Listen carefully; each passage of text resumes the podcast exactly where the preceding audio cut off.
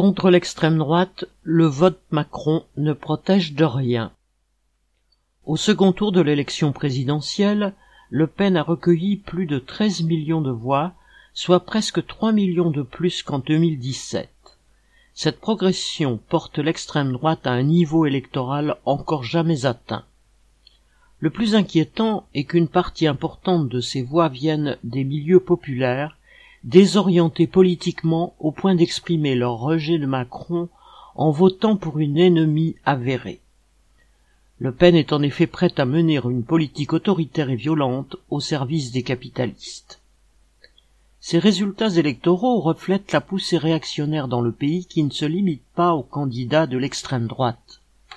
Car on a vu l'ensemble des politiciens reprendre une partie de ces thèmes de prédilection, l'insécurité, l'immigration, le nationalisme. Ces scores records de l'extrême droite ne peuvent donc que renforcer les apprentis fascistes qui existent dans ce pays, les pousser à se faire entendre, à se faire voir de plus en plus, au-delà des péripéties électorales. D'autant plus que le courant d'extrême droite est présent au cœur même de l'appareil d'État.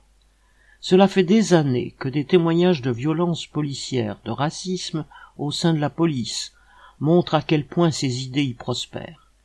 Dernièrement, des membres d'un groupe Facebook comptant plus de sept mille membres, T N Rabio Police officiel, entre guillemets, ont été cités à comparaître par la justice pour des propos racistes.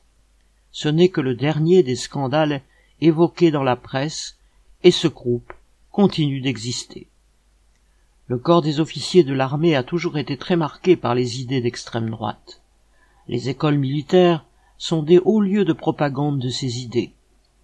Ceux qui évoquent une « armée républicaine », entre guillemets, entendez une armée démocratique au service de la population, mentent comme des arracheurs de dents.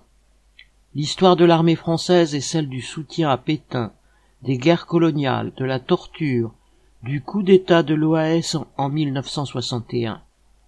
Elle est un des meilleurs creusets pour former les cadres d'un courant fasciste. Que cela ne s'exprime pas sur la place publique, l'armée devant rester la grande muette, entre guillemets, ne prouve rien. D'ailleurs, ces dernières années, en lien avec la situation et la montée du courant d'extrême droite, certains officiers supérieurs ont tenu à sortir de leurs réserves formelles et à se faire entendre. Au début de l'année deux mille vingt et un, des milliers de militaires avaient signé une lettre de généraux à la retraite annonçant qu'ils étaient tout disposés à « nettoyer le pays », entre guillemets, montrant par là même que les hommes et les femmes prêts à diriger ou encadrer un véritable mouvement d'extrême droite s'imposant réellement dans le pays existent déjà. Ils sont prêts aussi à user de méthodes autoritaires, voire dictatoriales, pour mettre au pas les travailleurs si besoin. Et ils n'ont rien à craindre de Macron ou de ses semblables. Jamais les politiciens au service de la bourgeoisie ne s'attaqueront à eux, car ils ont besoin de cet appareil de répression. Que ces forces fascisantes veuillent agir pour elles-mêmes, ou soient utilisées par un gouvernement contre le monde du travail, le danger existe et ne disparaîtra pas de sitôt. Face à cette menace, les travailleurs conscients ne peuvent en aucune façon faire confiance à des combinaisons de gauche au gouvernement ou au Parlement.